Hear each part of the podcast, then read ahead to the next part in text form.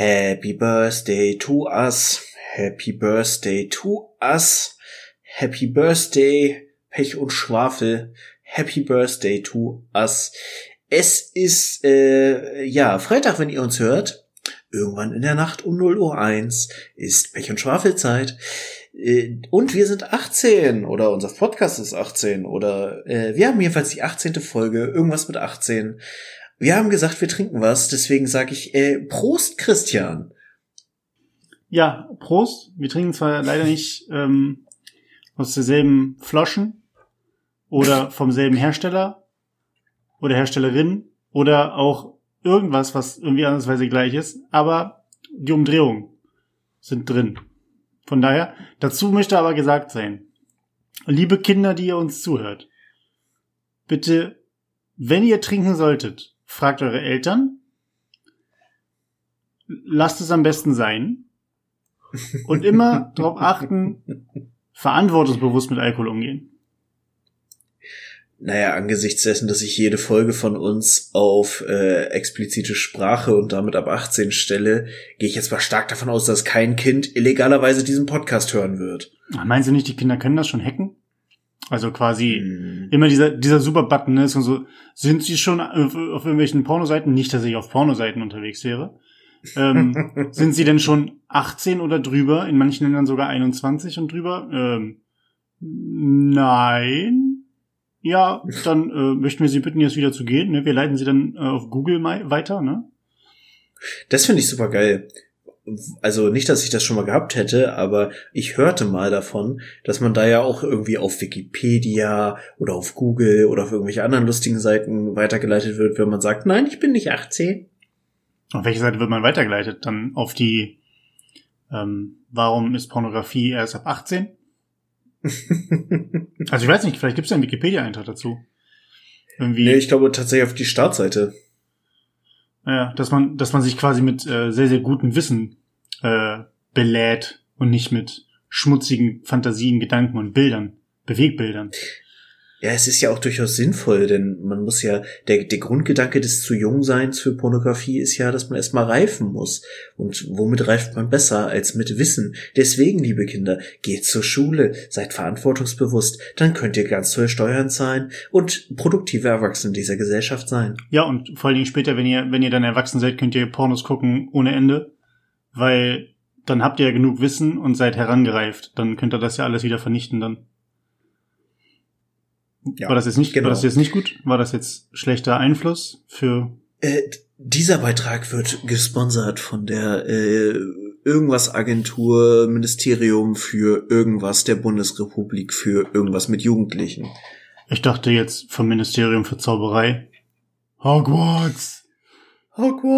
Oh, Podcast-Empfehlung. An dieser Stelle mal wieder. Hört euch mal die letzte Folge der Kack- und Sachgeschichten an.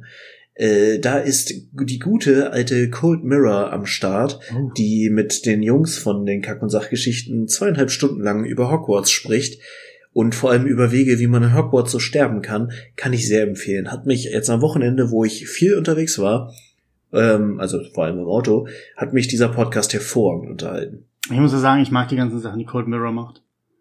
Also unabhängig, also ich kenne den Podcast jetzt in der Hinsicht nicht und hab's ja auch noch nicht gehört, was du gerade angepriesen hast, aber fast alles, was Cold Mirror macht, ist einfach nur Gold. Deswegen, ich werde es mir reinziehen. Kann ich empfehlen, ja. Ebenfalls die Dame. Ja, sowieso. Also die Kack- und Sachgeschichten sind schon fantastisch. Ich habe auch neulich, Gott, was war das denn? Ich weiß gar nicht mehr, was es für ein Thema war, aber ich weiß, dass ich mir 5 Stunden davon gegeben habe mit dem Gast Dingenskirchen, Evil Jared. Mhm. Aber der ist mir ein bisschen zu drüber, ehrlich gesagt. Also ist er auch? Ne? Ja. Der war doch, nee, warte mal, der war Bloodhound Gang, doch.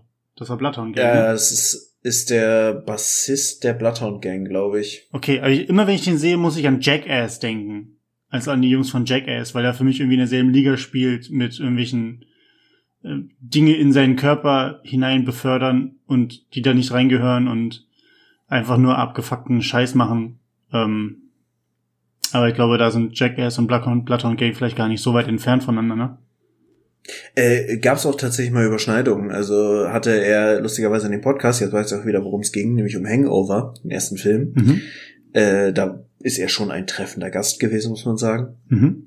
Und da hat er unter anderem mal erzählt, dass er irgendwie bei einer Folge Viva la Bam, ich hätte jetzt bei Majora gesagt, aber nee, Viva la Bam hieß die Serie, glaube ich, ja, mitgemacht hat.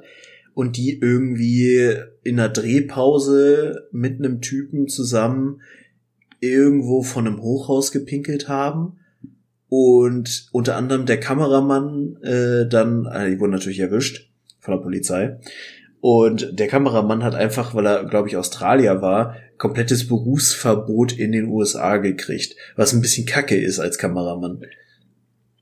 Okay. Ja, das ist bitter, ne?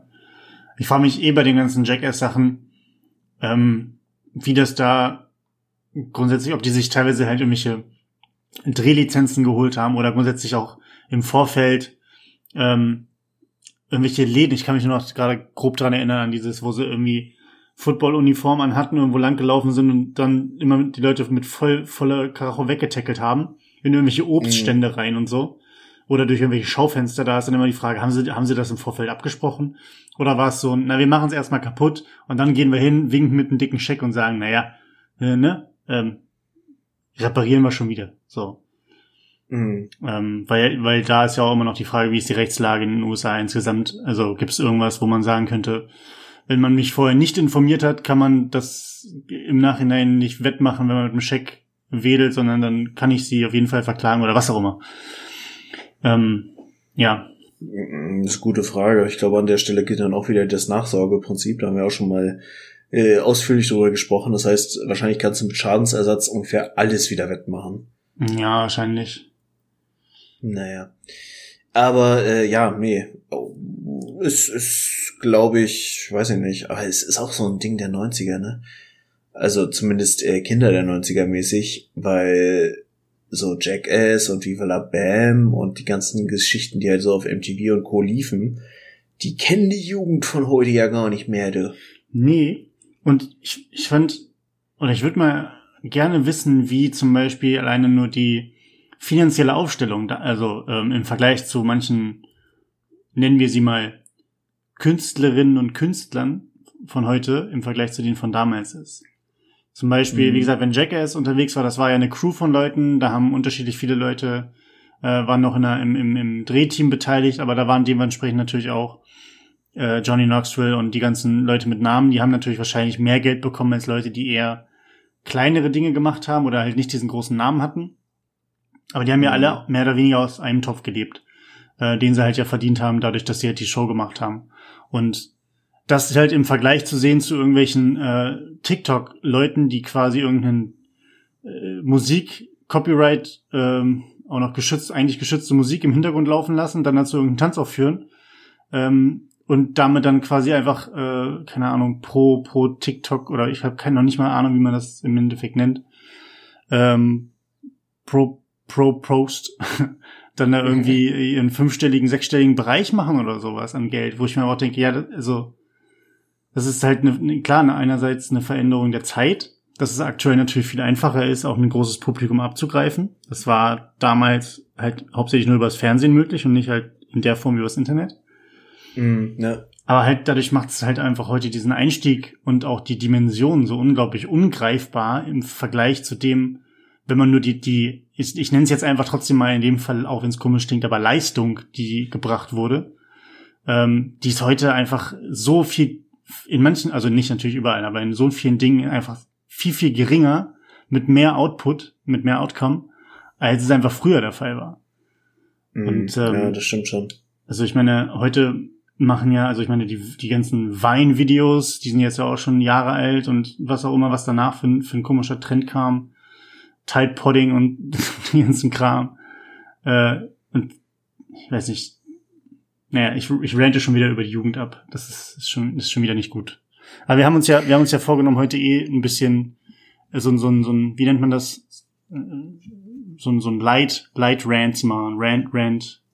Aber die Light-Version davon. Das soll quasi nicht ganz upragen, aber so ein bisschen wenigstens uns auslassen. Ja, also ich weiß nicht. Also ich finde halt, Ja, du hast schon ein Stück weit recht, und wenn man es mal ganz genau betrachtet, war so ein Bam Margera und die ganzen Nasen waren schon so die ersten Prankster, nur dass es damit halt damals halt nicht Prank hieß, aber weiß ich nicht, also ich meine, ich kann vielen Dingen, die im Internet heutzutage so passieren oder sagen wir in den letzten 10 Jahren im Internet passiert sind, ja durchaus was abgewinnen, so. Also zum Beispiel Logan Paul, sagt dir das überhaupt was? Ja, ja. Der war ja einer der größten Wine-Stars tatsächlich, und der hat es halt auch geschafft, so seine ganze Popularität vor allem auf Facebook auch zu übertragen. Und der hat zumindest, ich meine, im Grunde ist das ja sogar Sketch-Comedy, was der macht. So, der hat halt lustige Videos, der hat irgendwie Szenen, die man gut nachvollziehen kann, wo man irgendwie mal lachen muss oder irgendwie, wo man Kopf schütteln muss. Ich meine, davon abgesehen mit seiner ganzen Vlog-Scheiße und was der so an Dingern gebracht hat in den letzten Jahren, da war halt super viel Grütze dabei, so. Aber grundsätzlich kann ich da zumindest einen Mehrwert draus erkennen, warum der so beliebt ist und warum der auch letztlich so erfolgreich ist mit der Scheiße, die er da macht. Aber, wo ich jetzt mal hinkommen wollte, zum einen, du bist ja komplett raus, auch was Facebook angeht, ne? Ja, genau. Facebook bin ich nicht dabei, Instagram ist für mich die Hölle, TikTok ist, was ist die Steigerung der Hölle? Der Himmel? Ich weiß nicht. Also ich meine, Instagram, muss ich sagen, ist schon ziemlich cool. Ist auch so von den sozialen Medien, die ich nutze, das, was ich mit Abstand am meisten nutze und irgendwie noch auch am meisten von abgewinnen kann. Aber Instagram versucht ja so ein bisschen auch Konkurrenz zu YouTube zu werden und hat jetzt so einen Videobereich eingeführt. Und ohne Scheiß, wenn du darauf gehst, bist du in der Untiefe der Hölle. Da gibt es nur Scheiße, und es gibt einfach Producer, Content Creator, die sich da rumtreiben, die Videos produzieren, die wirklich nur Scheiße sind. Und die Scheiße wird einem dann auch noch immer automatisch vorgeschlagen in der Facebook-App. Und dann, heute habe ich ein Video gesehen, es gibt ja so diesen Begriff der Karen. Karen ist ja so die Standardfrau, die völlig überreagiert und irgendwie sich unpassend verhält in Amerika. Und da war einfach so ein Video, was so völlig out of context damit losging, dass irgendeine Frau, die besagte Karen, ein junges Ehepaar irgendwie angebrüllt hat, dass irgendwie im Grunde, die war auf einem Renner unterwegs, die Karen, und hätte die Frau fast überfahren, und dann haben sich gegenseitig angeblökt, wer jetzt schuld dran ist und wer quasi wem die Vorfahrt genommen hat. Und dann wird es halt richtig weird, und da wird es auch so offensichtlich, dass das gestellt ist, weil dann dieses Ehepaar sagt so, oh, lass der mal hinterherlaufen, ne? Natürlich, die auf dem Rennrad müssen auf jeden Fall auch hinterherkommen. Dann rennen sie da so hinterher, verstecken sich so richtig sonderbar hinter einem Baum, und im Endeffekt sind sie dann hingegangen. Natürlich hat die Karen dann ihr Fahrrad zufällig an einem Brunnen, an einem See angeschlossen, und geht dann ungefähr 200 Meter weg, um zu telefonieren. Und die gehen hin, spannen das Rad von dem Ding aus, brüllen über den See, dass sie auch voll gut sieht, und werfen dann das Rad in den See. Und das Ganze läuft dann unter dem Motto Instant Karma für Creepy Karen. Wow. Ja. Das ist halt auch ein richtiger Mehrwert, der da generiert wird. Also das ist schon, also erstens ist es lustig. Geht so. Und zweitens haben sie es der auch richtig gezeigt, ne? Also.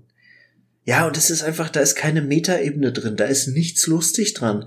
Das ist vor allem auch 100%ig alleine dahingehend gestellt, dass die beiden sich bei einer Straftat filmen, ganz offensichtlich, auch beide ihre Gesichter in die Fresse halten, denn das ist ja sind ja die Eigentümer der Dingenskirchen, des Kanals, auf dem das gepostet wurde.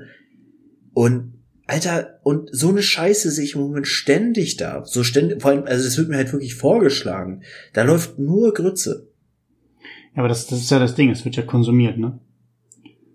Ja, weiß ich nicht. Ich glaube tatsächlich, dass Facebook einfach nur irgendwelche Idioten nimmt, sagt hier, wir bezahlen euch, dafür seid ihr exklusive Content-Producer bei uns, nur um irgendwelchen Content zu haben. Und ich glaube, das wird noch nicht mal wirklich konsumiert. Ja, ich weiß nicht. Also das ist ja genauso wie diese ganzen komischen Trends halt entstehen, ne? Einer fängt damit an oder irgendwo wird das aufgeschnappt und dann macht das einfach jede Sau nach, weil man natürlich auch weiß, Und da haben wir halt diesen Schneeball-Effekt, weißt du? Dann hast du wir hatten das Thema ja schon mal, die Reaction auf die Reaction auf die Reaction. Weil die Leute wollen es dann halt ja auch noch sehen, weißt du? Die wollen ja sehen, wie der eigentliche Main-Artist auf die Reaktion der Reaktion der Reaktion reagiert. Und das ist dann so, ja, aber also wo ist jetzt der Mehrwert, außer dass du gerade für dich selber sowohl Hirnzellen als auch Zeit totschlägst? So, das ist ja in der Hinsicht meistens gar kein richtiger Mehrwert mehr, den ich irgendwie für mich habe, dass ich einen Aha-Effekt habe oder auch einfach nur sage, hey, davon bin ich jetzt super entertained. Sondern das ist einfach nur so eine Art, wie ich finde, für mich persönlich so eine Art Numbing-Effekt. Weißt du, ich schalte einfach für den Moment einfach das Gehirn einfach aus und lass laufen. Ne? Ja, gut, aber das hast du natürlich ja früher halt auch gehabt bei MTV und so. In vielerlei Hinsicht ist es ähnlich.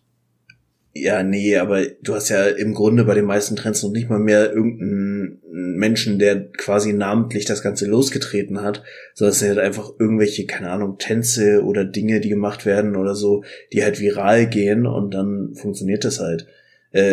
Weiß ich nicht, also ich gehe zumindest so weit mit, dass es einfach so eine Äquivalenz zu Trash-TV ist, aber weiß ich nicht. Also viel davon ist einfach nur irgendwie, man findet was lustig, man hat eine kreative Interpretation davon und dem kann ich dann sogar noch irgendwo was abgewinnen. So, weiß nicht, das letzte, was ich jetzt gesehen habe, was irgendwie, glaube ich, auch über TikTok kam, war die Broken Arm Challenge, wo halt Leute irgendwie meistens in irgendeiner Form von Dusche oder Sportumkleide oder so ausrutschen, sich den Arm halten und dann mit so einer gebückten Haltung zu so einer indischen Musik tanzen, so Bollywood-mäßig. Und da gibt's auch schon wieder ganz lustige Interpretationen von, aber ja, es bringt absolut nichts an Mehrwert in diese Welt, wenn man das macht. Aber irgendwann haben wir halt einen ganzen Schwank an Millionären und Milliardären wahrscheinlich in der Form, die das halt damit einfach geschafft haben. Und Milliardären weiß ich nicht, aber Millionären auf jeden Fall. Und dann, also ich meine, platzt das Internet irgendwann? Also jetzt nicht in Form von Internetblase oder sowas, ne? Aber also platzt es irgendwann halt einfach im Sinne von, ist jetzt durch. Also das Internet ist halt voll. So. Kannst halt nichts mehr hochladen. Stell dir mal vor. Dann müssten wir Content löschen, um neuen hinzuzufügen. Die Tatsache, dass also stell dir mal vor, Speicherplatz würde rar werden in der heutigen Welt wieder. Was würden wir tun? Wir würden gar nicht klarkommen.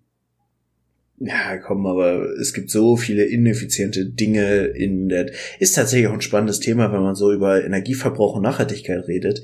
Es gibt ja tatsächlich noch gar nicht genau Studien darüber, wie hoch der Stromverbrauch durch Streamingdienste und durch Datenmüll und durch sowas ist.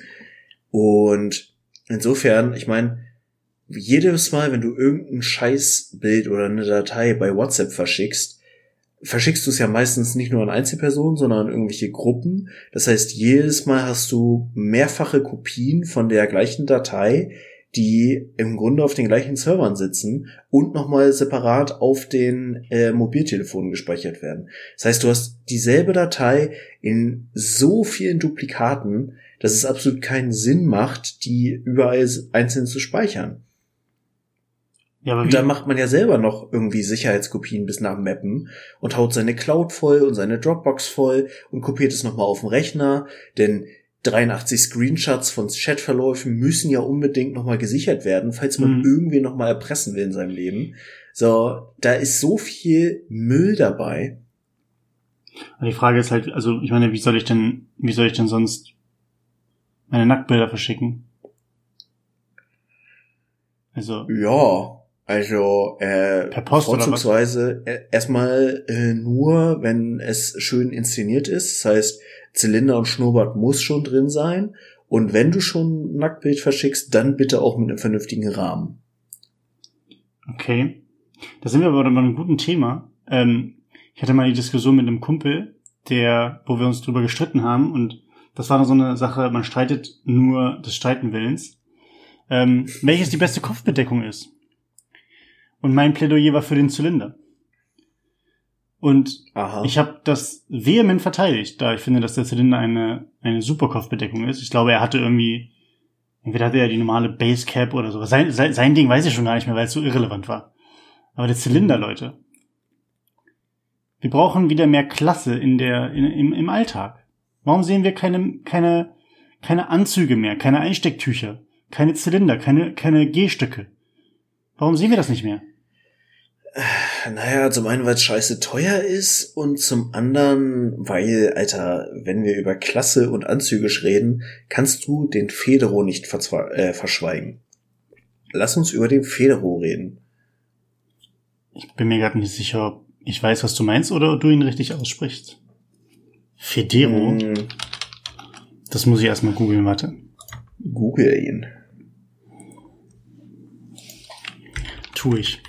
Okay, soll ich da vielleicht noch Hut hinterschreiben? Du meinst den Fedora-Hut.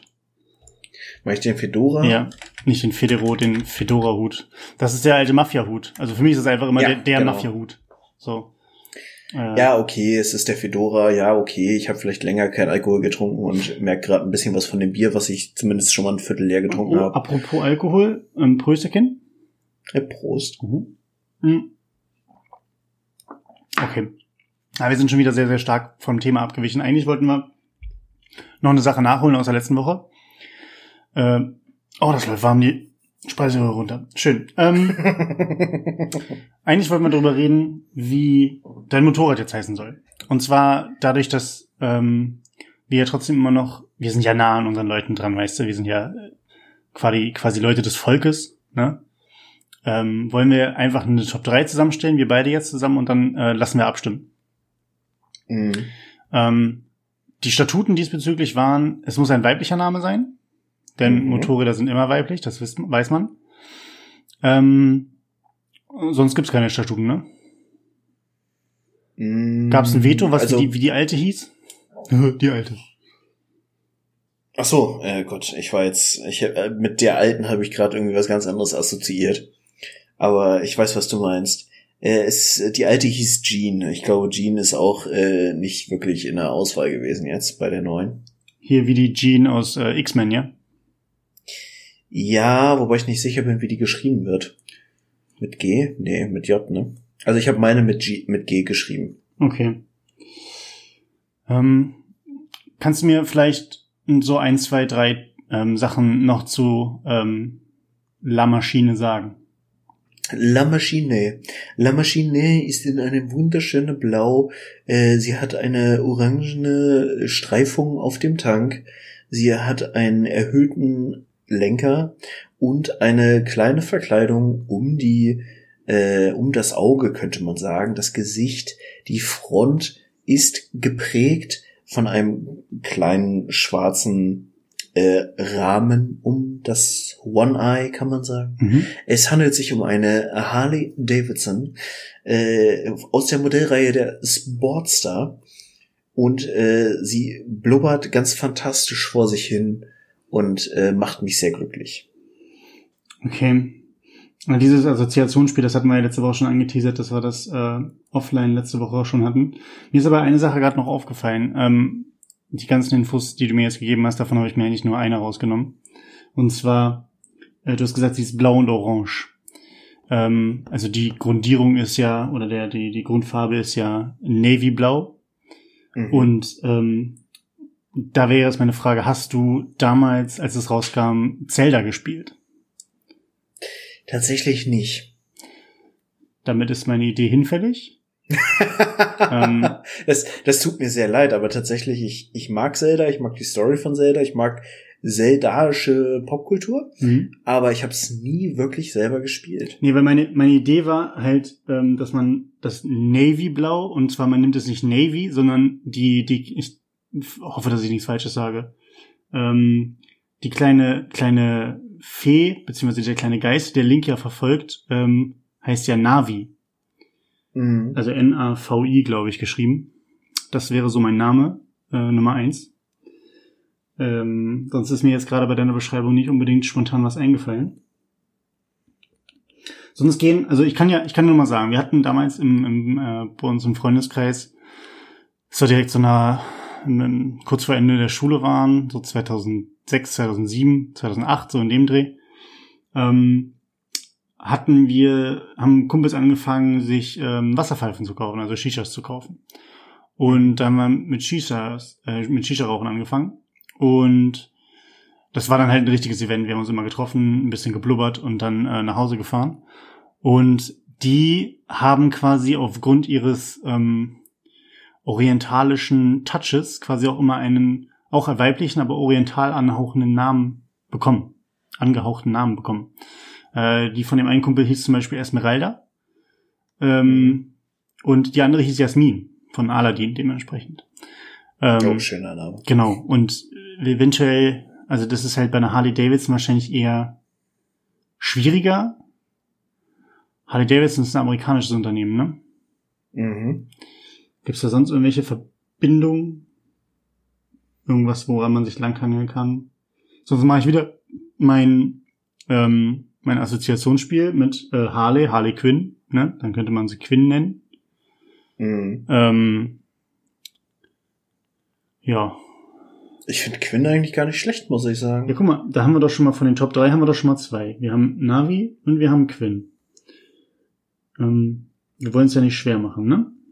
Mhm. So, jetzt musst du mir vielleicht ein bisschen helfen. Was ist dir so das erste Mal durch den Körper gegangen, als du sie gesehen hast? Wie hat dein Körper reagiert, Martin? Gab es Reaktionen? Ja, ich habe eigentlich nur ziemlich dümmlich gegrinst, muss ich sagen. Okay. Du hast dich anscheinend ja gefreut, ja? Ja. Okay. Was können wir denn aus Grinsen machen? Grinsen, freuen, happy. Wieso muss ich bei Grinsen gerade an die Katze aus Dingenskirchen denken? Aus Alice im Wunderland. Okay, dann haben wir den dritten Namen. Der dritte Name ist Alice. Ich weiß nicht, wie heißt denn die Katze? Grinsekatze heißt sie einfach nur, ne? Die hat doch keinen richtigen Namen, oder? Doch, die hat einen Namen, aber ich komme gerade nicht drauf. Ah, fuck. So, ich tippe hier einfach mal laut. Verzeihung dafür. Wenn ich Grinsekatze eingebe, dann kommt hier Cheshire Cat. Ob ich das richtig ausspreche, weiß ich nicht.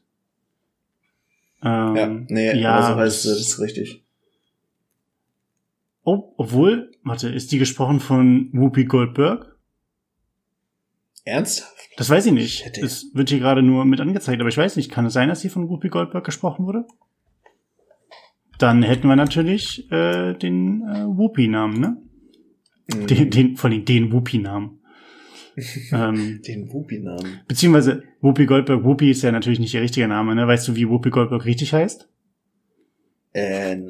Das ist geil. Oh Gott, wir ziehen gerade so einen Rahmen. Whoopi Goldberg heißt tatsächlich ihr zweiter Vorname ist Elaine, ihr Nachname ist Johnson und ihr erster Vorname ist original Karen. Ernsthaft? Steht bei Google. Wenn ich Whoopi Goldberg eingebe, steht vollständiger Name Karen Elaine Johnson. Das haben die Illuminaten zuvor, ne? Aber wollen wir es doch einfach, also wenn du damit d'accord gehst, das ist ja immer meine Sache, ich weiß gar nicht, warum ich heute einen französischen Einschlag habe. Mag vielleicht an dem Alkohol liegen. Navi, Quinn und Alice. Mhm. Das könnten wir theoretisch zur Auswahl stellen, es sei denn, du setzt ein Veto. Veto. Nee, tatsächlich überlege ich nur gerade bei Navi, denke ich irgendwie immer auch an Dingenskirchen. Avatar. Weißt du, das Volk der Navi. Ah, stimmt. Ja, wenn das für dich okay ist. Ja. Obwohl, warte. Wie hieß sie denn? Wie hieß denn die Protagonistin aus Avatar? Welchem Protagonistin meinst du? Die, mit der er sich dann zum Schluss vor Awa verewigt. Neytiri. Ha. Buchstabieren bitte. N-E-Y-T-I-R-I. Gut. Das stellen wir zur Auswahl. Neytiri, Quinn und Alice. Ist ein bisschen exotisch, ist ein bisschen gemischt. Ich glaube, das ist okay. Ja. Und okay, dann haben wir das Thema auch jetzt endlich mal abgehandelt, ne? Also war es ja lang genug. Kommen wir zum nächsten Thema, um mal hier ein bisschen Zug reinzubringen. Meine Güte, was ist denn los heute? Martin. Ja. Möchtest du noch etwas zu Facebook und Instagram sagen? Irgendwas, was du persönlich nochmal sagen willst? Oder warst du mit deinem Rant quasi schon durch? Weil ich habe ihn gar nicht als Rant wahrgenommen in der Form eigentlich. Nein, ich möchte aber nochmal kurz eine persönliche Message an den, nennen wir ihn Malte, in alter Tradition. Den Malte, der gerade Praktikant bei Instagram ist und auf die verkackte Idee kam, diesen dreckigen Klon von TikTok, den Instagram gerade versucht, irgendwie am Leben zu halten und zu promoten, nämlich die sogenannten Reels, die einfach nur ein Riesenhaufen Scheiße sind und auch wirklich eine dreckige Kopie. Der Malte, der auf die Idee kam, Mensch, wir nehmen jetzt einfach mal die Suchenlupe, die Suchenfunktion bei Instagram, packen die einfach in die hinterletzte Ecke auf dem Startbildschirm. Und da, wo die vorher war, da drücken wir jetzt einfach einen Reel-Knopf hin. Nicht mal, dass man dann irgendwie nach Reels suchen kann oder Reels aufnehmen kann. Nein, wenn man da drauf drückt, da kommt einfach nur irgendein verkacktes Random Reel, was einem zufällig anhand der Algorithmen zugewiesen wird. Und, Alter, was soll die Scheiße? Diese verkackte Funktion wird sich nicht durchsetzen. Und das wird auch nicht besser, wenn jetzt die Nutzer dazu zwingt, per Muscle Memory da aus Versehen 3-mal am Tag drauf zu drücken. Und du meinst, das ist alles Maltes Schuld, ja? Also, ja. Bei Malte hat sich das System von Reels, habe ich das richtig so gesehen? Also Reels mit Z am Ende? Ich weiß es nicht mal. Ich glaube, es ist einfach nur Reels mit S. R-E-E-L-S. R-E-E-L-S, ja. Also von Highlight Reel zum Beispiel. Das ist ja, also, ne? Okay. Und die spielen dann TikToks ab. Und Malte hat gesagt, weißt du, was viel cooler wäre? Nochmal einen richtig großen Button ganz vorne drauf, wo alle Leute immer draufklicken, weil Clickbait ist real. Ja, es ist halt einfach genau an der Stelle. Du hast bei Instagram in der App unten 5 Symbole nebeneinander. Das erste ist die Startseite, das zweite war die Suchfunktion, das dritte ist einen neuen Post aufsetzen, das vierte ist, habe ich vergessen, irgendwas Unnützes, und beim 5. kommt es dann auf dein eigenes Profil. Und dann haben sie einfach random jetzt die Suchfunktion ausgetauscht gegen das Reel-Symbol. Okay. Ja, sie wollen halt nicht mehr, dass man sucht und auch findet. Sie wollen quasi im Endeffekt ja nur, dass du Reels konsumiert. Martin, es geht nicht darum, etwas zu finden. Es geht darum, zu konsumieren. Konsumreelen. Ja. Genau. Also, ne, @Instagram sponsert uns, dann löschen wir diesen Teil, aber sponsert uns nicht. Und dieser Red geht in die verdammte Welt raus! Ja, das Ding ist, wenn ich es mir aussuchen könnte, ne, von wem ich jetzt gesponsert werden würde, wäre das, und da muss ich kurz wieder den Bogen schlagen zu meinen ASMR-Videos, die werden aktuell alle von Raid Shadow Legends gesponsert. Und das ist unglaublich faszinierend, was diese Plattform oder dieser Anbieter anscheinend für Aufwand und Geld in seine Marketingkampagne schmeißt. Nur dafür, dass es ein Browser-Game ist. Ich meine, klar, dass Browser-Games sich super gut halten, wenn sie einigermaßen gut gemacht sind und halt einfach eine Cash-Cow sind, keine Frage. Aber das ist eine Sache, die mir zum Beispiel in sehr, sehr vielen Videos jetzt auf den Sack geht. Auch wenn es dann nur so 2 bis 3 Minuten Werbung ist, von einem 25- bis 30-minütigen Video, geht's mir halt trotzdem schon auf den Nerven, dann halt einfach einen auf den, so wenn ich das beim 3. oder 4. gesehen habe und das dann irgendwie 4 Wochen, 5 Wochen bei den 5, 6 Leuten, bei denen ich mal gucke, jedes Mal irgendwie Raid Shadow Legends. Hey, ja, da gibt's einen neuen Helden, das ist voll toll und dann kriegst du extra Gold und dann musst du kein echt Geld für ausgeben. So, ja, also wer hat denn dieses Prinzip überhaupt noch nicht mal durchschaut? So, ne, also klar, es gibt Leute, die geben da Geld aus, weil sie Geld ausgeben wollen und weil sie es haben. Und dann gibt es die Leute, die ja kein Geld ausgeben wollen, die spielen den Scheiß aber auch nicht.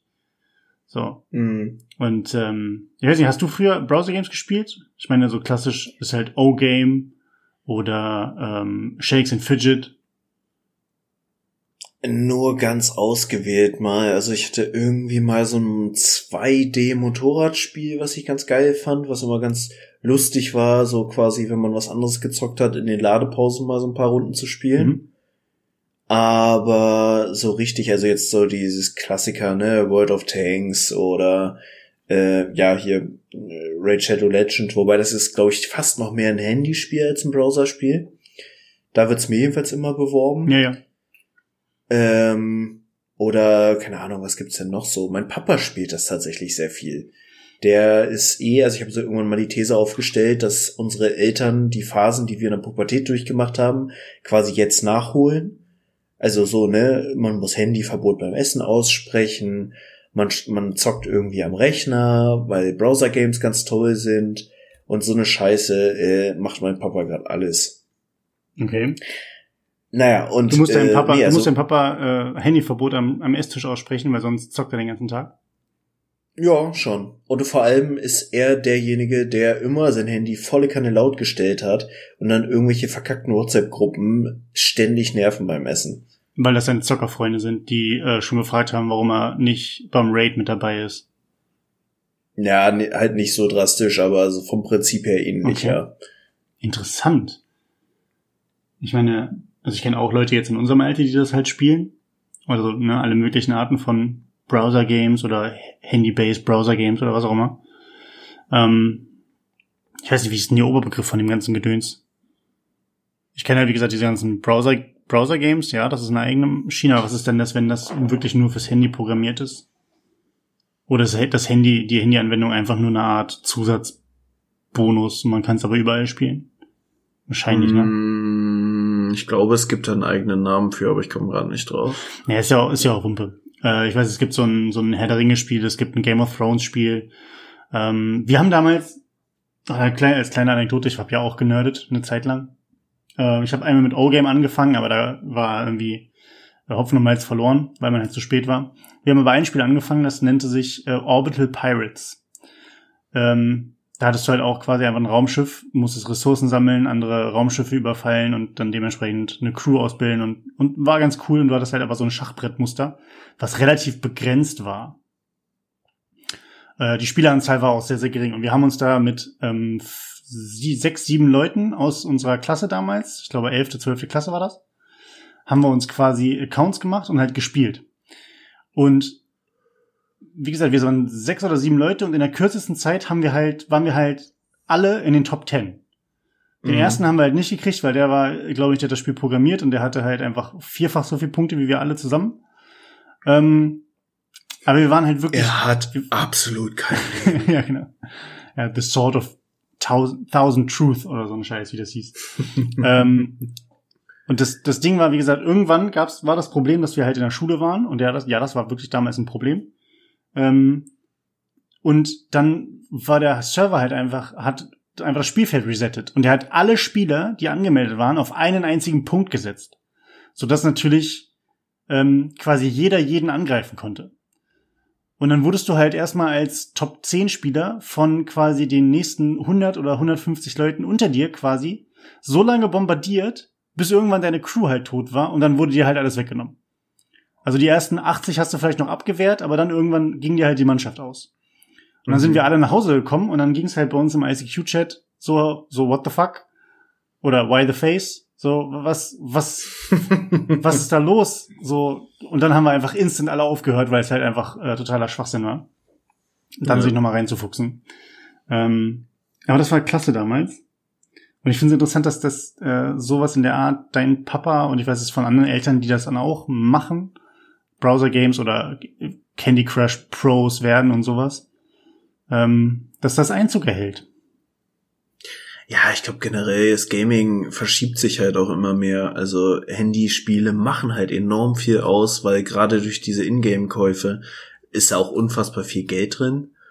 Und das merkt man halt schon. Und ich meine, letztlich die Generation, die mit dem Zocken groß geworden ist, ist inzwischen halt auch schon, reicht bis in die 40er, 50er Jahre rein, so von der Altersspanne. Ja. So die halt dann die ersten Rechner schon genutzt haben und auf einem Atari gezockt haben und so die ganze Grütze. Ich meine, wir sind ja so voll die Generation N64, PlayStation 1, PlayStation 2. Ja. So, und die sind aber halt auch alt geworden und widerlich erwachsen geworden und haben wenig Zeit und haben Familie und haben Kinder. Und dann nutzt du halt irgendwie die Freiräume, die dir noch überbleiben. Und dann ist es halt, ne, das Handyspiel oder ein Browser-Game, was du zwischendurch mal daddelst. Und irgendwie, ich meine, wir haben halt alle irgendwas so, was uns ablenkt von unserem Alltag und wo wir uns ein bisschen Freude holen. Und ja, wenn du halt keine andere Zeit mehr hast, als in der Bahn ein bisschen Pokémon Go zu spielen oder, keine Ahnung, Animal Crossing zu spielen, dann machst du das halt. Ja, das stimmt. Und da haben ja auch zum Beispiel hier, wie hieß die Handheld? Die Nintendo Switch ist da ja, glaube ich, auch nochmal durch die Decke gegangen, einfach weil es eine wirklich gute Handheld-Konsole ist, die du ja.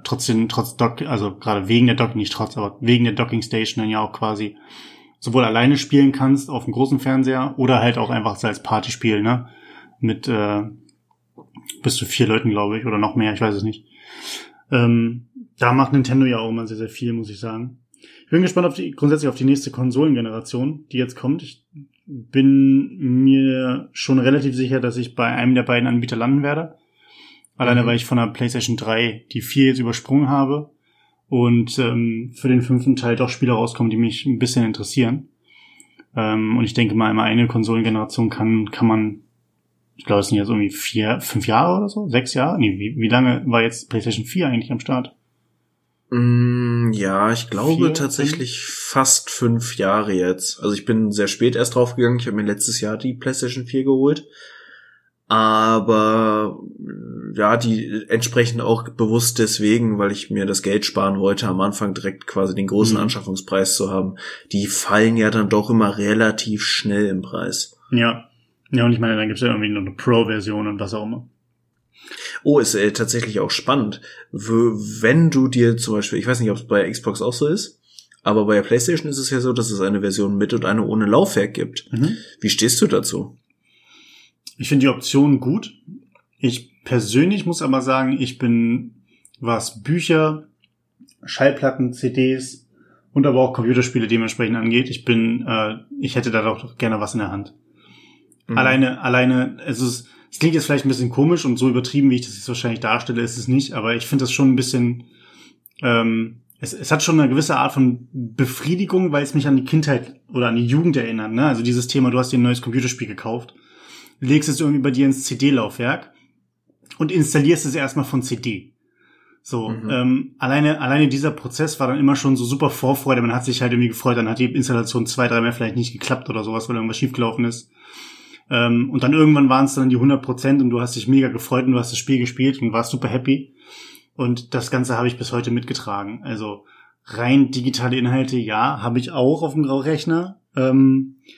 Allerdings gerade für eine Konsole, da brauche ich dieses Feeling. Oder da möchte ich auch dieses Feeling haben. Mhm. Also aber primär ist es Nostalgie. Ja, es ist Nostalgie. Ich weiß nicht, ob es Performance Gründe hat, weswegen man das eine oder das andere kaufen sollte. Optik ist mir dabei vollkommen Wumpe, also das spielt für mich so gar keine Rolle, weil ich das Ding nicht als irgendwie Modeerscheinung bei mir auf dem Nachttisch mehr oder weniger stellen will. Aber so rein auf nur digitale Bibliotheken zu haben, ist schon irgendwie ein bisschen scary für mich, weil was ist denn, wenn es dann irgendwie sagt, so ja, dein Account wurde jetzt gesperrt, viel Spaß. Ja, gut, aber ich meine, im Endeffekt kannst du auch kein Spiel mehr, was du dir irgendwie tatsächlich kaufst, kannst du einfach nicht mehr spielen, ohne dass du online bist. So, du musst immer noch was installieren, du musst dich immer irgendwo anmelden, in irgendeiner Verifizierung. Also in dem Moment, wo das System sagt, ja, nö, ist nicht mehr, hast du im Grunde auch schon verloren. Also da muss man ja sagen, wir sind so oder so abhängig davon, dass das System weiterläuft. Das wäre sowieso, ja, also sehe ich. Die Frage ist jetzt, ohne Witz, wäre das nicht halt,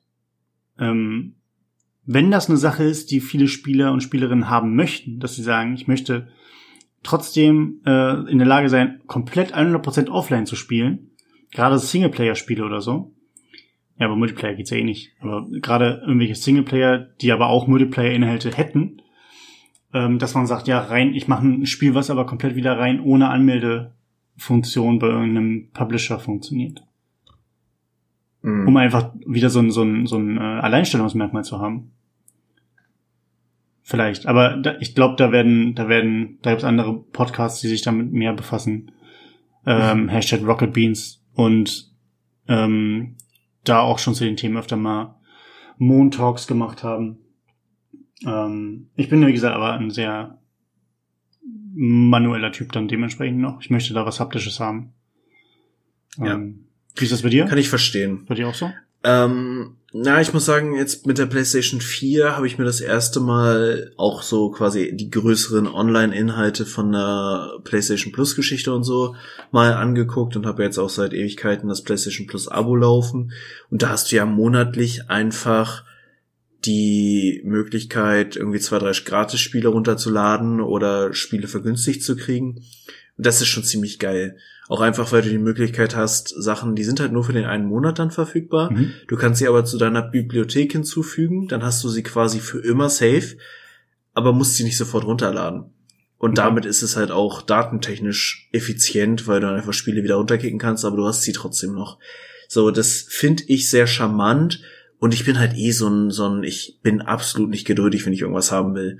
So, und dann finde ich die Option einfach zu sagen, ich drücke jetzt auf den Download-Knopf und in 3 bis 83 Stunden habe ich es runtergeladen, irgendwie befriedigender, als wenn ich sage, okay, es ist Samstagabend, kein Mediamarkt hat mehr offen und ich kriege auch nirgendwo mehr irgendein Spiel gekauft und muss jetzt warten, bis in 83 Tagen wieder irgendwas aufmacht. Okay. So, also ich finde das schon sehr zeitgemäß, dann auch komplett auf digitale Inhalte zu gehen und performance-technisch, wie gesagt, die DVD brauchst du in der Regel sowieso nicht mehr. So, es wird ja alles dann noch auf die Festplatte kopiert. Ja, gut, das stimmt. Und es wird ja auch zu 100% immer noch gepatcht. So, du hast ja kein Spiel mehr, was tatsächlich in der Version bleibt, wie es auf der CD oder auf dem Datenträger ist. Ja. Eine Sache muss ich dazu aber anmerken, Warcraft 3 Reforged. Ich glaube, das kann ich so stehen lassen. Die Leute, die sich mit dem Spiel auseinandergesetzt haben, wissen, was ich meine. Warten wir mal ab, was Diablo Immortals so bringt. Mhm. Ja. Und da bin ich nämlich wieder bei einem Thema, alleine nur, wenn ich diese 2 Sachen anspreche. Für mich persönlich geht da ein bisschen die Pumpe hoch. Puls steigt, weil das für mich 2 Dinge sind, die ich überhaupt nicht nachvollziehen kann, was da gemacht wurde. Und ich möchte mit dir über eine Sache reden, wo bei mir auch die Pumpe gegangen ist, jetzt die Woche, quasi am Montag. Mhm. Ey Martin, jetzt mal ganz ehrlich, wie oft bist du in irgendwelchen Kundenservice, Hotlines, Sprachcomputer, Labyrinthen drin, sei es Berufsausübung oder von deinem Privatvergnügen aus? Immer weniger, weil ich es wirklich auf Biegen und Brechen versuche zu vermeiden. Und ich habe jetzt gerade auch wieder, wo du es gerade sagst, fällt mir gerade wieder ein, ich muss für mein Motorrad jetzt nochmal einen Termin beim TÜV machen. Mhm. Und der TÜV hat inzwischen ein System, dass man sich für Standarddinge, wie zum Beispiel eine Hauptuntersuchung oder eine Abgasuntersuchung, kannst du dir einfach im Internet einen Termin buchen. Aber wer jetzt denkt, dass eine Sonderabnahme wie zum Beispiel die Entfernung einer Drossel auch virtuell terminiert werden kann, natürlich nicht. Da rufst du nämlich erstmal schön bei der Hauptzentrale vom TÜV an. Die geben dann der Station, die du angegeben hast, wo du den Termin haben willst, eine Nachricht, dass sie dich zurückrufen, und dann kannst du mit ein bisschen Glück drauf hoffen, dass du dann auch noch angerufen wirst, wenn du gerade Zeit hast und rangehen kannst, weil du hast dann auch wirklich nur einen Versuch.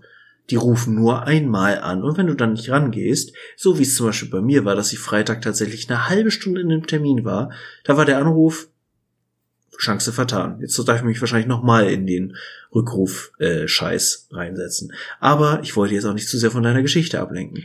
Nee, aber das spielt im Endeffekt schon so ein bisschen mir in die Karten, die schlechten Erfahrungen, die du da gemacht hast.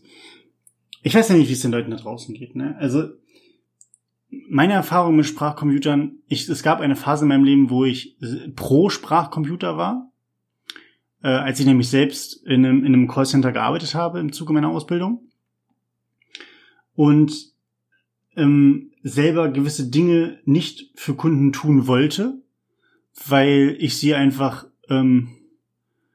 menschenunwürdig würde ich dazu jetzt nicht sagen, das ist zu hart gesagt, aber die ich halt einfach von meiner Seite aus nicht machen wollte, zumindest auch in dem Umfang, in dem die Menschen das mit mir machen wollten. Nur als kleines Beispiel, das war dann sowas wie Anfang des Monats, naja, ich habe jetzt hier, warten Sie mal kurz, Blätter, 15 Überweisungen, die ich tätigen muss, die würde ich gerne mit Ihnen hier am Telefon zusammen machen, das heißt, ich lese es Ihnen vor und Sie tippen es nach. Das ist so die Basic-Zusammenfassung. Das ist dann für Menschen, die kein Online-Banking nutzen wollen. Was ist für Menschen, die keine Daueraufträge einrichten, keine Lastschriftverfahren einrichten. Und halt dementsprechend jeden Monat irgendwie 15 Überweisungen an XY, sei es QVC, Enercity, Vodafone. Die ganzen Anbieter, die ja auch theoretisch durchlaufende oder wiederkehrende Posten sind, tätigen. Aber um aufs Nummer sicher zu gehen, nimmt man sich jeden Tag und auch dem Kundenberater, der Kundenberaterin, dann einmal im Monat so ungefähr eine Stunde des Lebens und denkt sich, naja, Dinge ins Telefon vorlesen und die andere Person liest mir das dann auch nochmal vor, um sich zu vergewissern, dass es auch stimmt. Das ist ein seltsames Ding, was manche Menschen sich da vorstellen, was sie machen wollen und womit sie ihre Zeit verschwenden wollen. Und da war ich immer sehr, sehr froh, dass wir einen Sprachcomputer haben. Jetzt muss man dazu sagen, dass es ein Sprachcomputer von 2008 ist. Mhm. Das heißt, der ist nicht gut. Das heißt, sobald jemand nicht Hochdeutsch sprach oder auch nur ein bisschen gelallt hat, in irgendeiner Art und Weise, vielleicht ein lockeres Gebiss dabei hatte oder sowas, hat das Ding den halt einfach nicht verstanden. Und dann kamen die Personen dementsprechend immer bei mir raus und meinten, der hat mich nicht verstanden. Jetzt muss ich meine 40 Überweisungen mit Ihnen machen. So.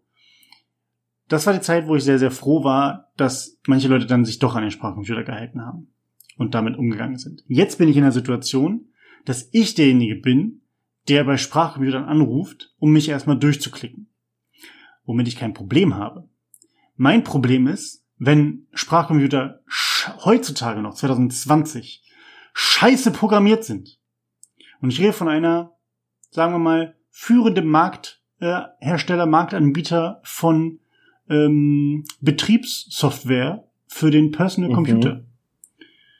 Ich habe dort angerufen, beim Kundendienst.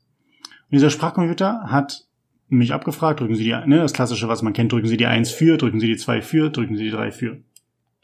Hat mich ganz am Anfang, bevor irgendetwas war, gefragt, ob das Gespräch aus Qualitätszwecken aufgezeichnet werden darf. Was ich mit einer 1 bestätigt habe. Da ich bei solchen Sachen tatsächlich immer pro Qualitätssicherung oder falls irgendein Azubi daran ist oder sowas, der dann halt was lernt und das dann fürs Training genutzt wird und so, bin ich immer dabei. So, dann hat aber bei jeder weiteren Eingabe, die ich getätigt habe, und das waren, glaube ich, 6 Ebenen, durch die ich mich durchklicken musste, immer mit jeweils weiterer Konkretisierung meines Falls, jedes Mal hat er mir noch 2 weitere Male, einmal kurz bevor ich die Auswahl hatte und nachdem ich die Auswahl getätigt habe, immer wieder vorgelesen, dass dieses Gespräch aus Qualitätsgründen aufgezeichnet wird. Es kann ja passieren, dass auch ein englischsprachiger oder eine englischsprachige Kundenberaterin bald mein Gespräch entgegennimmt. Und somit saß ich halt original 15 Minuten in diesem Sprachcomputer. Und da dachte ich mir, wie kann das denn sein? Entweder das ist ein Bug, ich habe das auch direkt reported an den Herrn, an dem ich dann geraten war, dass eventuell der Sprachcomputer doch mal aufgrund dieser Ansagen mal überprüft werden sollte. Entweder es ist halt einfach unglaublich schlecht programmiert oder es ist halt echt ein Bug. Und die gesamte Chose, es war eine Frage, mit dem Kollegen, Kundenberater, den ich dran hatte, war ich innerhalb von 3 Minuten durch. Aber ich habe insgesamt da 20 Minuten verschwendet und das ist noch nicht alles. Und dann höre ich aber auch schon auf und frage dich nach deiner Meinung dazu. Ich bin die ersten 2 Male, das erste Mal bin ich nicht rausgeflogen, sondern ich hatte zu kurz kalkuliert und noch einen Termin. Das heißt, ich musste von mir aus auflegen, um mich nochmal durchkämpfen. Und das zweite Mal hat er mich kurz vor meinem Ziel einfach so aus der Leitung geschmissen. Das heißt, ich habe das ganze Ding 3 Mal durchgemacht. Der einzige Lichtblick, es ist Arbeitszeit gewesen. Aber meine Nerven lagen blank. Vielleicht geht's dir ja ähnlich. Hast du auch solche Erfahrungen gemacht, in irgendeiner Art und Weise? Ja, generell, also dieses ganze Konzept Callcenter ist einfach so, die Arbeitsbedingungen sind einfach unfassbar menschenunwürdig. Mir tun halt die Leute da auch immer so mega leid und das ist ja nur wirklich am eigenen Leib erfahren. So, du hast da einfach auch so viele Leute, die ihren Frust über das System und ich meine, meistens rufen die Leute ja an, um irgendwas Unangenehmes zu besprechen oder sich zu beschweren. So, da kriegst du halt auch einfach die geballte Scheiße stellvertretend ab. Also ich finde dieses ganze Konzept einfach so unangenehm und bin auch einfach, also ich bin ja eh ein Mensch, der sozialphobisch wie ich bin, jede Art von Telefongespräch mit Menschen vermeidet, wenn es irgendwie geht. Und ich finde auch einfach Telefon unfassbar ineffizient als Kommunikationstool. Und weiß ich nicht, also da muss ich dann wieder sagen, ein guter Chatbot hilft mir in der Regel 10-mal mehr als irgendeine dusselige Hotline, wo ich mich reinklemmen muss, um dann irgendwie der 83. Typ zu sein, der innerhalb von einer Viertelstunde bei so einem armen Kundenberater die gleiche Frage stellt. So. Oh, das ist so gut, dass du mich drauf gebracht hast. Apropos Chatbot. Den habe ich nach meinem zweiten Mal rausfliegen probiert. Von selbiger Firma. Es war ein Desaster sondergleichen.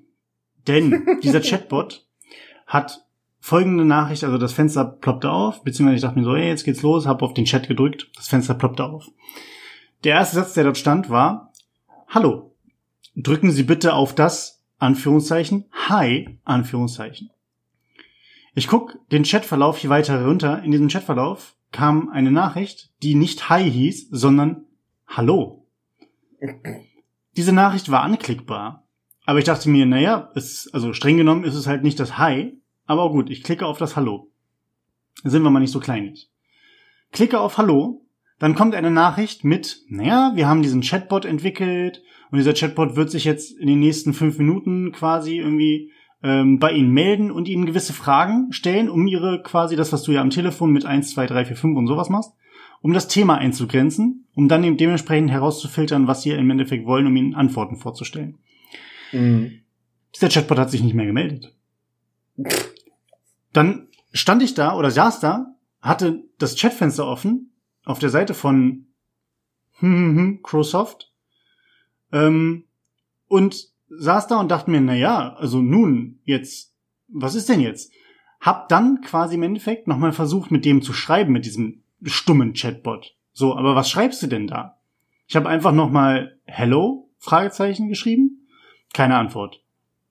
Ausgemacht. Den Chatbot. Wieder angemacht. Das gleiche Prozedere nochmal. Klicken Sie auf Hi. Ja, wir haben einen Chatbot entwickelt, der ist voll toll. So. 2-3-mal versucht, funktionierte nicht. Und dann kam halt mein dritter Anruf mit dem Telefon-Kundenservice. Meine Güte, hat mich das aufgeregt. Und ich dachte mir, naja, also man kann dazu ja noch nicht mal mehr irgendwie Servicewüste Deutschland sagen. Weil das ja super international ist. Also wie gesagt, ich bin bei dem Kollegen rausgekommen, ich habe dann auch noch E-Mail-Verkehr mit ihm gehabt. Und das war ein Kollege, der konnte zwar sehr gut Deutsch, aber der saß definitiv nicht in Europa. So hat man am Namen, beziehungsweise auch im Hintergrund, was dementsprechend da alles gesprochen wurde für Sprachen, die man mitgehört hat, von meiner Einschätzung her nicht Europa. So, macht ja aber auch nichts. Ist ja alles tutti.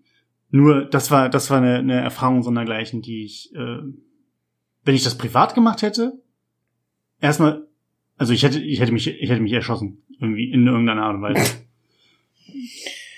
Ja, kann ich verstehen. Ja, ich glaube auch tatsächlich, also, wie gesagt, ich will jetzt auch nicht Chatbots irgendwie als das Heilmittel darstellen. Ganz im Gegenteil, die sind halt noch sehr in den Kinderschuhen. Ich glaube aber, so geben wir dem Ganzen nochmal 3 bis 5 Jahre. Dann wird das auch einfach Stand der Technik sein. Und ich hoffe tatsächlich auch, ich habe lustigerweise jetzt irgendwo auch eine Diskussion gelesen, dass es halt super viele Leute gibt, die Videoüberprüfungsmenschen sind. Also irgendwie sogar 200.000 allein in den USA, die halt diese Masse an Videos, die bei YouTube und Co. hochgestellt werden, durchgucken müssen und entscheiden müssen, ob das gegen irgendwelche Richtlinien verstößt oder nicht. Es ist halt auch mal hart räudig, ne? Okay. Naja. Also man kennt diese riesigen, ich glaube, bei den Simpsons gibt's doch diese eine Szene, wo sie irgendwie bei der NSA oder sowas dieses riesige Computercenter haben und die ganzen Telefonate abhören und einer von irgendwie, keine Ahnung, 1000 Mitarbeitern oder so, steht irgendwann auf, ja, wir haben einen.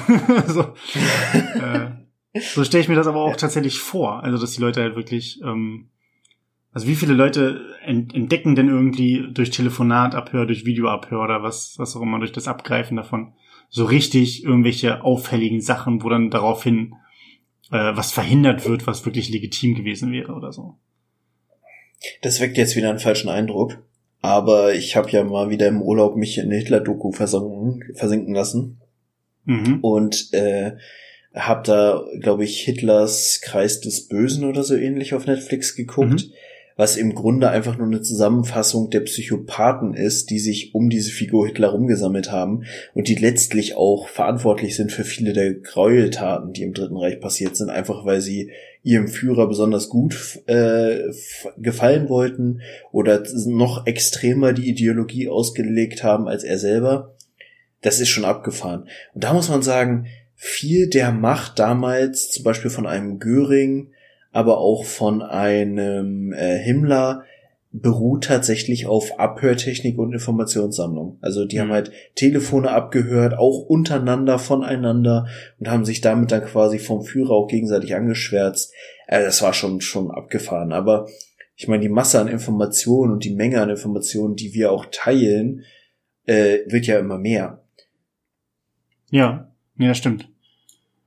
Deswegen auch das halt alles vernünftig zu überwachen, ne? Oder auch dieses, ob das wahr ist, kann ich jetzt nicht beurteilen, aber dieses, du musst irgendwie in einem Telefonat in den USA nur so ein paar Codewörter irgendwie nennen und dann wirst du schon das Gespräch direkt aufgezeichnet und dann halt geguckt, was du im weiteren Verlauf von dir gibst. Was da dementsprechend auch alles da für Daten halt liegen, beziehungsweise auch verarbeitet werden in kürzester Zeit. Das ist schon... Weiß ich, gibt's da nicht auch, da gibt's bestimmt auch ein paar Bücher zu, die ganz interessant sind und da so ein bisschen die, so eine, nee, Dystopie ist es nicht, ne? Mm, ja, doch, so ein paar Dystopien dementsprechend oder Zukunftsideen, mal pitchen. Und, ist mega interessant. Ich kann an der Stelle auch, das Buch, nicht den Film, weil, also ich kann ihn nicht empfehlen, weil ich ihn noch nicht gesehen habe, aber The Circle empfehlen. The Circle ist tatsächlich ziemlich gut, was so ein bisschen auch digitale Überwachung und die Konsequenzen, angeht. Das Buch, okay. Mhm. Schreibe ich mir direkt auf. Aber, Christian. Ja. Weißt du, ich meine, du hast da eine sehr traumatisierende und frustrierende Erfahrung gemacht. Weißt du, was hilft, wenn man wirklich mal einen schlechten Tag hat?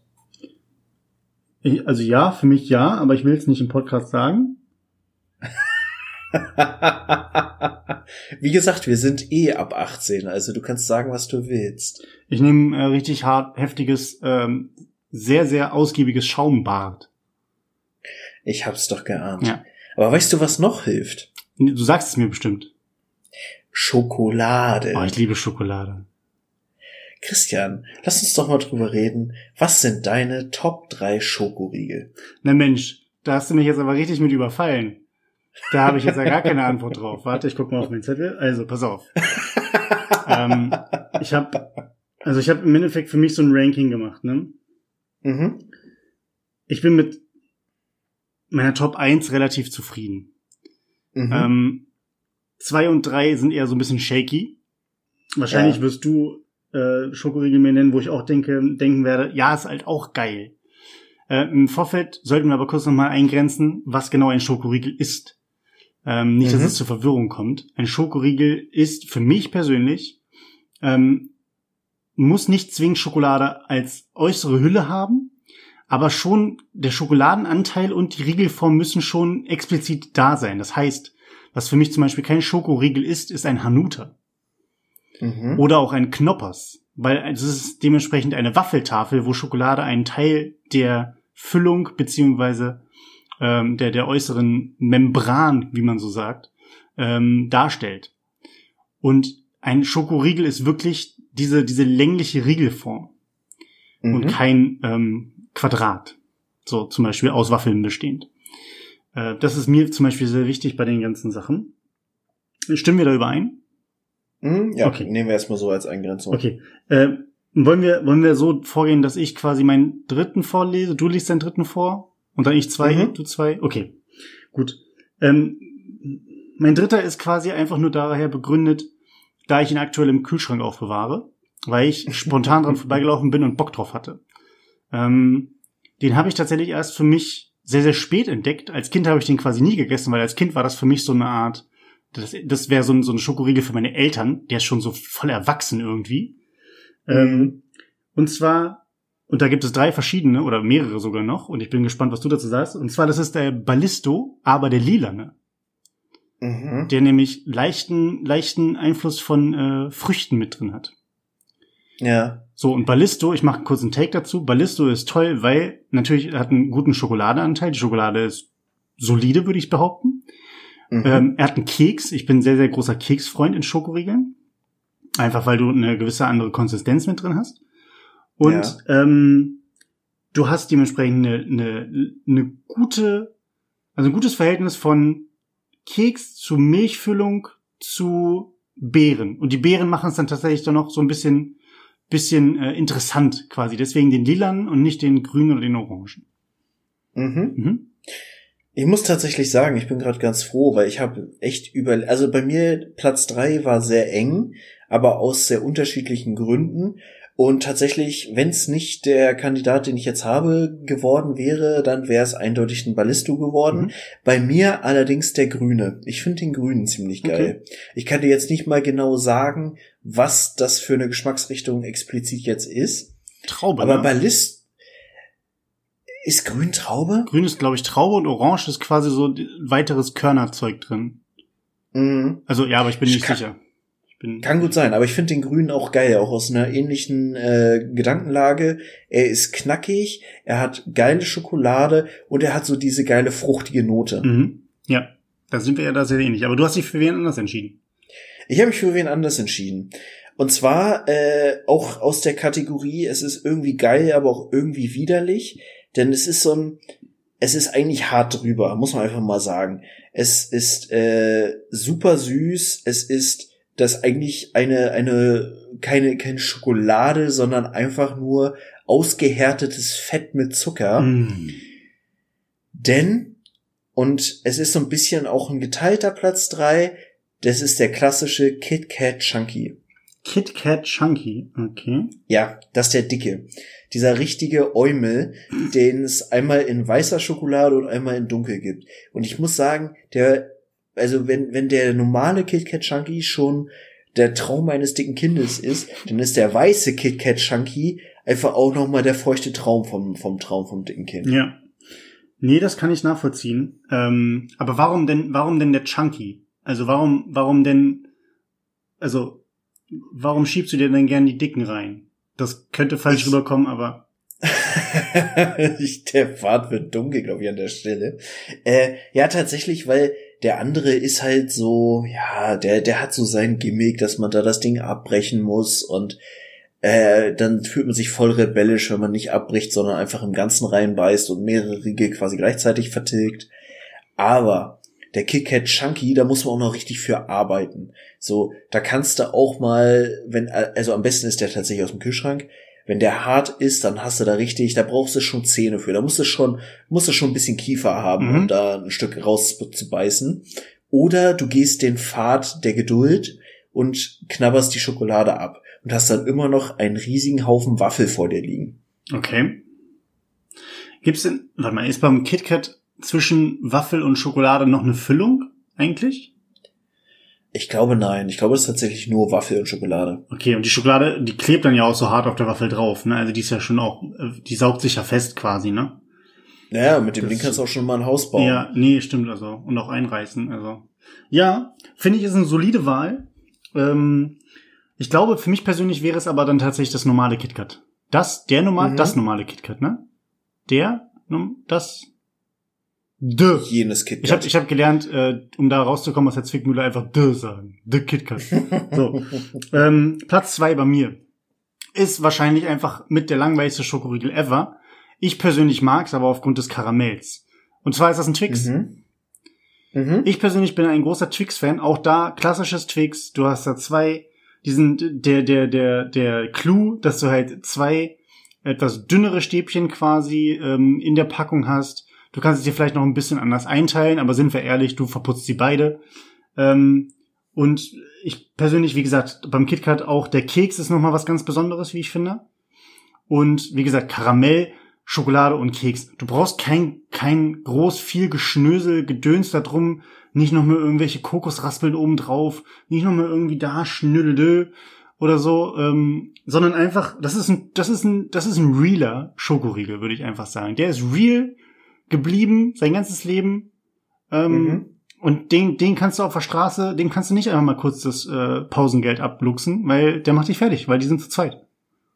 Ja, muss ich auch sagen, ich fand die Werbekampagne, die Twix eine Zeit lang hatte, mit den zwei Brüdern, die sich verstritten haben und dann quasi das linke und das rechte Twix in unterschiedlichen Fabriken aufgezogen haben, irgendwie hatte die was, irgendwie war die eingängig. Ich fand die irgendwie ganz niedlich, so das Storytelling war fantastisch, ich konnte mich in beide reinversetzen, ich konnte irgendwie... Man hat dann doch irgendwie so kurz drüber nachgedacht, wenn man Twix verspeist hat oder 85... ob dann jetzt der eine oder der andere etwas anders schmeckt. Also es war schon eine solide Story. Dann hattest du dann hattest du früher die Kontroverse, also das ist die Kontroverse, aber dieses Raiders ist jetzt Twix. Weißt du? Mhm. So das bleibt auch in den Köpfen so von Leuten unserer Generation. Es hat auch geholfen, ja. So jetzt deiner, komm, wir müssen ein bisschen Tempo machen. Oh ja, also bei mir jetzt Platz 2 und das ist so ein bisschen schwierig, weil die Original-Schokoriegel-Variante davon habe ich erst einmal gegessen und das ist schon verdammt lange her. Aber meine Platz 2 ist der Duff Karamell. Oh. Am ehesten bekannt aus der klassischen Celebrations-Packung, wo es dann so 4, 5 von diesen Duff Karamell gibt. Und die sind schon hart geil. Also es ist wirklich einfach nur Schokolade und geiles Karamell in flüssig. Und in dieser Stelle meine Entschuldigung an alle Menschen, die in meiner Nähe Celebrations-Packungen aufmachen. Wenn da keine Duffs drin sind nach kürzester Zeit, könnte ich gewesen sein. Okay. Das ist tatsächlich eher ein Außenseiter-Pick, weil ich da auch, also gibt's da von diesem Duff-Karamell gibt's große Riegel? Weil ich kenne die nur aus Celebrations. Tatsächlich gibt es. Okay. Dann muss ich da demnächst mal auf die Jagd gehen, ob ich da mir wen schießen kann. Andersrum hatte ich tatsächlich auch kurz überlegt, denn in der Duff-Packung gibt es natürlich noch ein fantastisches Stück Schokolade, nämlich hier Malteser. Aber Malteser gibt es zwar in Großpackungen, aber dann sind die Dinger immer noch in so Bonbonform. Das heißt, sie fallen aus unserer Kategorie raus. Kein Riegel. Aber Malteser sind tatsächlich sehr, sehr gut. Die kribbeln ein bisschen, kann das sein? Dass sie so ein bisschen brausepulvermäßig Zeug drin haben? Ja, die knuspern so ganz fein und kribbeln so ein bisschen dabei. Also da ist schon richtig was drin. Da ist richtig Party im Mund. Aber ich finde es sehr, sehr gut, dass wir beide ungefähr gleich gelandet sind. Also das Schokolade, Karamell und bei mir noch dort der Keks dazukommt. Da sind wir sehr ähnlich gelagert. Und bei mir Top 1. Wahrscheinlich hätte ich ein bisschen länger drüber nachgedacht, wäre da was anderes bei rausgekommen. Aber ich mag Kinderschokolade, den normalen Kinderschokoladenriegel total gern, weil es halt einfach eine tolle Kombination aus Milchcreme und Schokolade ist. Aber ich persönlich, ich mag nicht nur Milchcreme, sondern tatsächlich dieses, wenn sie noch so eine Haselnussnote hat. Das, was du quasi beim Hanuta ja mit drin hast oder beziehungsweise beim Knoppers. Also der reine Geschmack des Knoppers ist für mich mit der ultimative Geschmack, den du erreichen kannst. Milchcreme beziehungsweise mit Haselnussflavor, Waffel und Schoki. Dadurch, dass ich das aber dementsprechend in Schokoriegelform bauen muss, habe ich den Kinder Bueno genommen. Oh ja. Denn der Kinder Bueno hat nicht nur diesen Geschmack, sondern er hat dementsprechend auch einzelne Taschen, die auch nochmal vielleicht ein bisschen den Fun reinbringen, um da ein bisschen mal auch noch von dem Entertainment-Faktor auszugehen. Sind wir ehrlich, du isst, wie beim Twix, du isst das Ding auch komplett leer. Du isst nicht nur so 2 Kammern, so. Aber du hast halt, wie gesagt, die Kammern der Kinder, des Kinderriegels. Aber du hast halt trotzdem zusätzlich noch den geilen Geschmack von Haselnuss drin. Und wenn du ganz crazy unterwegs bist, gibt's ja noch diese Variante, ich glaube, das ist dann irgendwas anderes, Chocnut oder sowas, wo du auch noch Haselnuss in wirklicher Haselnussform drin hast. Aber wie gesagt, bei mir ist es der Kinder Bueno, da du auch noch die Milchcreme so aus diesen Taschen so raussaugen kannst, dann hast du Waffel drin, die ist knusprig, dann hast du 2 verschiedene Schoki-Varianten. Ist halt einfach geil, das schiebst du da rein, fühlt sich gut und gehst nach Hause. Weißt du? So, jetzt hab ich habe nur Ballisto im Kühlschrank. Jetzt habe ich Bock auf Kinder Bueno. Ja. Ich hätte auch nicht gedacht, dass man bei Schokoriegel so viel Zweideutigkeit zusammenkriegt. Also, du hattest mich gerade schon fast verloren bei die Kammern der Kinder, das klingt schon sehr falsch. Aber, ich habe gesagt, die Kammern des Kinderriegels. Falls ich mich erst versprochen habe, tut's mir leid. Ich meinte die Kammern des Kinderriegels. Nicht die Kammer des Schreckens, sondern die Kammern des Kinderriegels. Ja, aber spätestens bei, dann schiebst du ihn dir rein, ist es halt auch irgendwie vorbei. Nun gut, lassen wir das. Meine Platz Numero Uno ist tatsächlich ganz straight der Lion. Oh. Weil, weiß ich nicht mal. Aber ganz ehrlich, wenn ich an den guten Schokoriegel denke, ist Lion einfach das Erste, was mir in den Kopf kommt. Also im wahrsten Sinne in den Kopf kommt. Denn der ist einfach lecker. Der hat ein bisschen Knusper drin, der hat ein bisschen Karamell drin, der hat geile Schokolade, der hat eine reelle Größe. Da kannst du auch schon mal satt von werden. Das ist auch so ein typisches Ding, wenn du eh schon hoffnungslos viel Geld an der Tankstelle ausgeben musst unterwegs und irgendwie Hunger hast, dann nimm doch einen Lion. Da wirst du wenigstens was von. Da wirst du nochmal reell fett von. Deine Lebenszeit verkürzt sich instant. So, das läuft. Da kriegst du was für dein Geld. Ja, vor allem ein Karzinom kriegst du dafür, auf jeden Fall. Lion hatte ich auch kurz durchgescrollt, kaufe ich mir zu selten. Lion war doch das quasi so dieses Karamell-Schokige als Gesamtmasse vermischt wurde, oder? Mhm, genau. Okay, aber Haselnuss war mit drin, ne? Nee, ich glaube, Nuss ist es nicht. Ich glaube, das ist wirklich irgendwie so ein Knusperkrams. Also so aufgepaffte, ja, yeah, okay. Ja, irgendwie sowas. Also quasi das Innere von den blauen M&Ms. Ja. Okay. Das Crispy. Aber ich muss jetzt auch nochmal kurz ernst werden. Wirklich ernst werden. Mhm. Es gibt natürlich einen Honorable Mention. Dieser Honorable Mention geht auch sehr konform mit deiner Platz 1. Denn natürlich, wie jedem aufgefallen ist, der mich auch nur ein bisschen kennt, jetzt haben wir eine Top 3 und da ist nichts von Kinder dabei. Mhm. Ich muss an dieser Stelle einfach mal sagen, nichts geht über Kinder-Schokobons. Ja.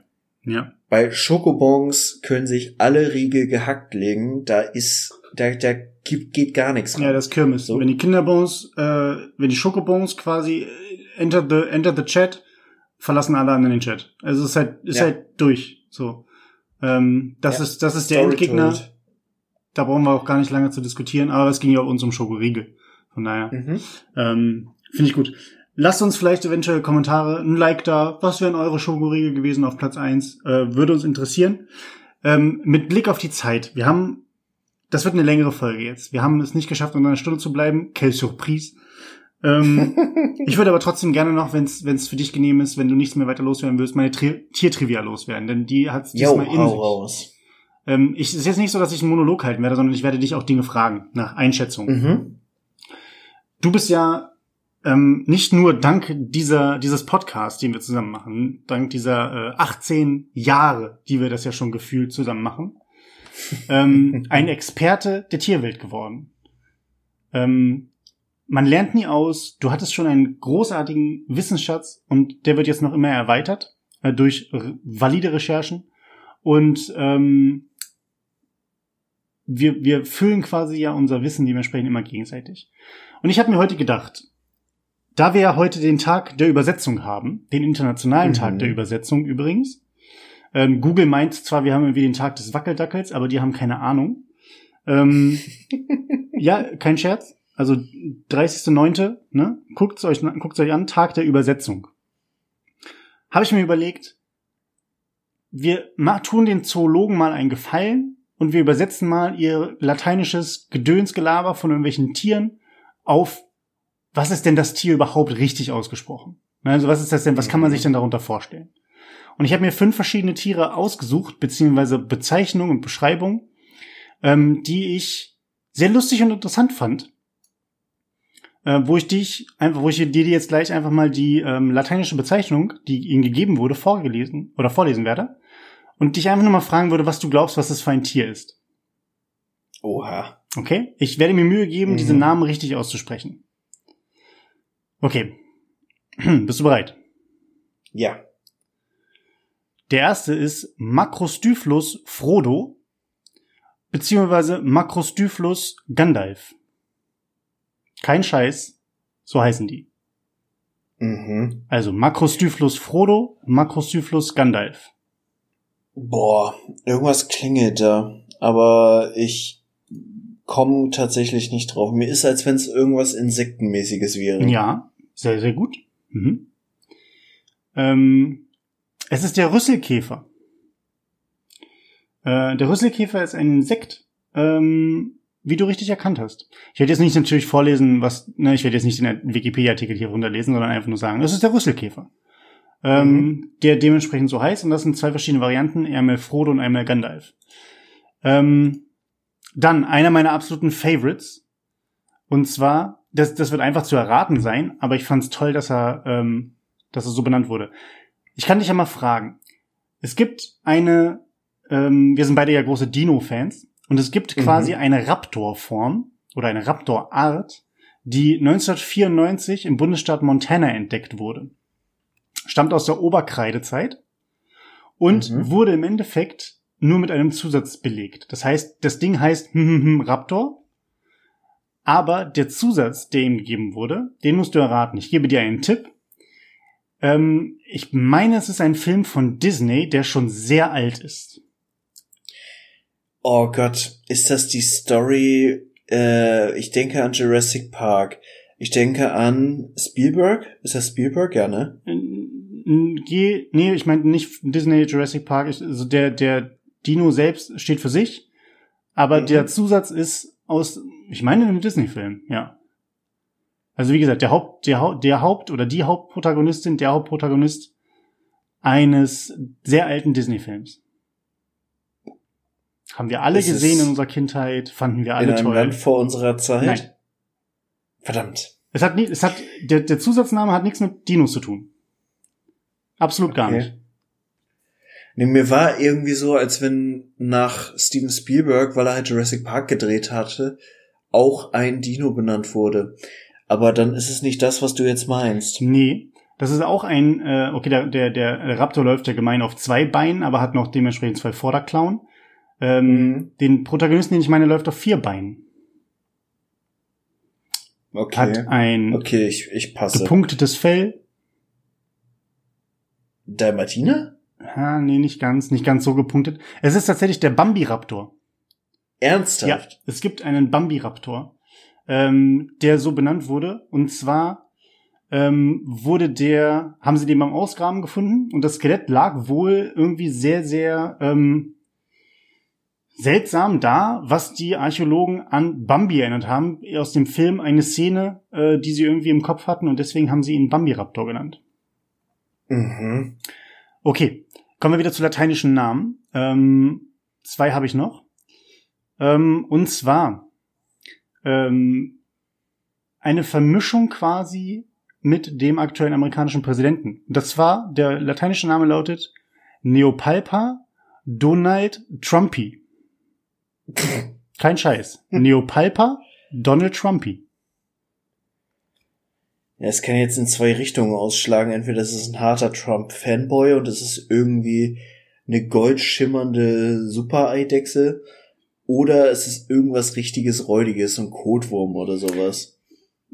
Sagen wir mal so, ob es ein Fanboy ist oder nicht, oder ein Hater, weiß ich nicht, aber es hat auf jeden Fall mit seiner wunderschönen Haarpracht zu tun. Ist es ein Hamster? Nein. Ein Meerschweinchen? Nein. Dann ist es eine Fehlbesetzung. Es ist tatsächlich eine Schmetterlingsart aus der Familie der Palpenmotten. Also es ist eine Motte, basically. Und diese Motte kann man sich bei Wikipedia mal ein Bild angucken, wo die beiden direkt nebeneinander stehen. Die hat quasi auf ihrem Kopf quasi so gelbe Haarflusen, die genauso aussehen wie Donald Trumps Frisur. Kein Scheiß, sieht sehr, sehr ähnlich aus. Krass. Deswegen heißt die Neopalpa Donald Trumpi. So, letzte. Lateinischer Begriff. Oh Gott. Alaiodes Shakira.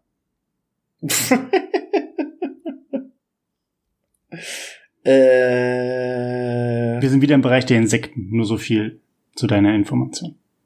Okay. Alaiodes Shakira. Alaiodes. Alaiodes ist ein bisschen griechisch angehaucht und Shakira wie die...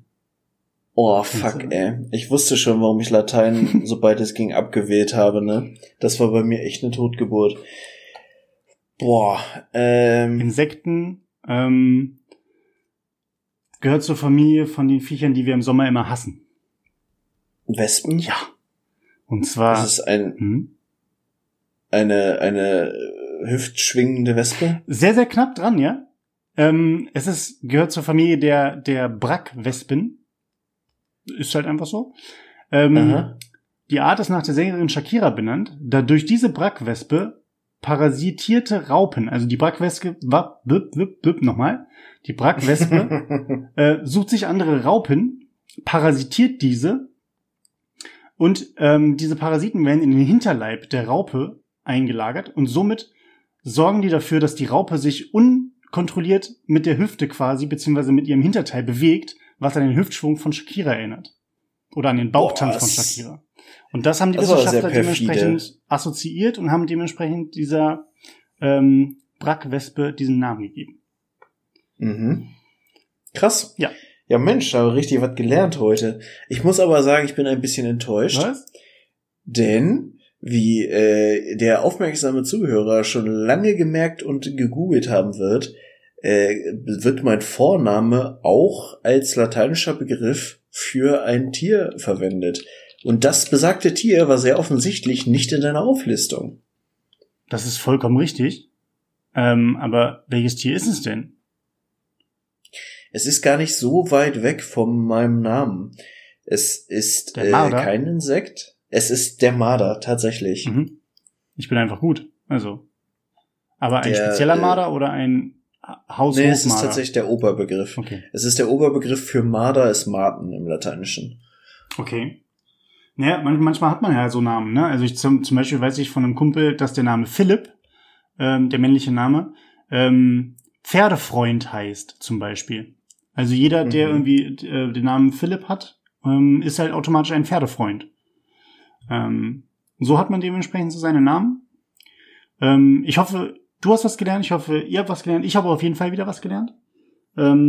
Dass ich bei der nächsten Tiertrivia deinen Namen mit einbeziehe, zum Beispiel. Und ich freue mich. Ich glaube, wir haben heute sehr, sehr viel geschafft. Wir haben heute sehr, sehr viel berichtet. Und es war gar nicht so eine große Rant-Tour. Also wir haben gar nicht so viel abgehatet, nur ein bisschen. Ich hätte auch ehrlich gesagt nicht gedacht, dass wir heute so lange unterwegs sind. Aber wir haben uns dann doch irgendwie von Thema zu Thema ziemlich lang gehangelt. Es hat mir wie immer viel Spaß gemacht. Es war ein würdiger 18. Geburtstag. Ich fühle mich ein bisschen betrunken, was ein bisschen traurig ist. Und entsprechend mache ich jetzt ganz brav Feierbubu und wünsche euch eine schöne Woche, ein schönes Wochenende. Happy Birthday, alles Gute, frohe Weihnachten, Happy Hanukkah und frohes Neues. Ciao.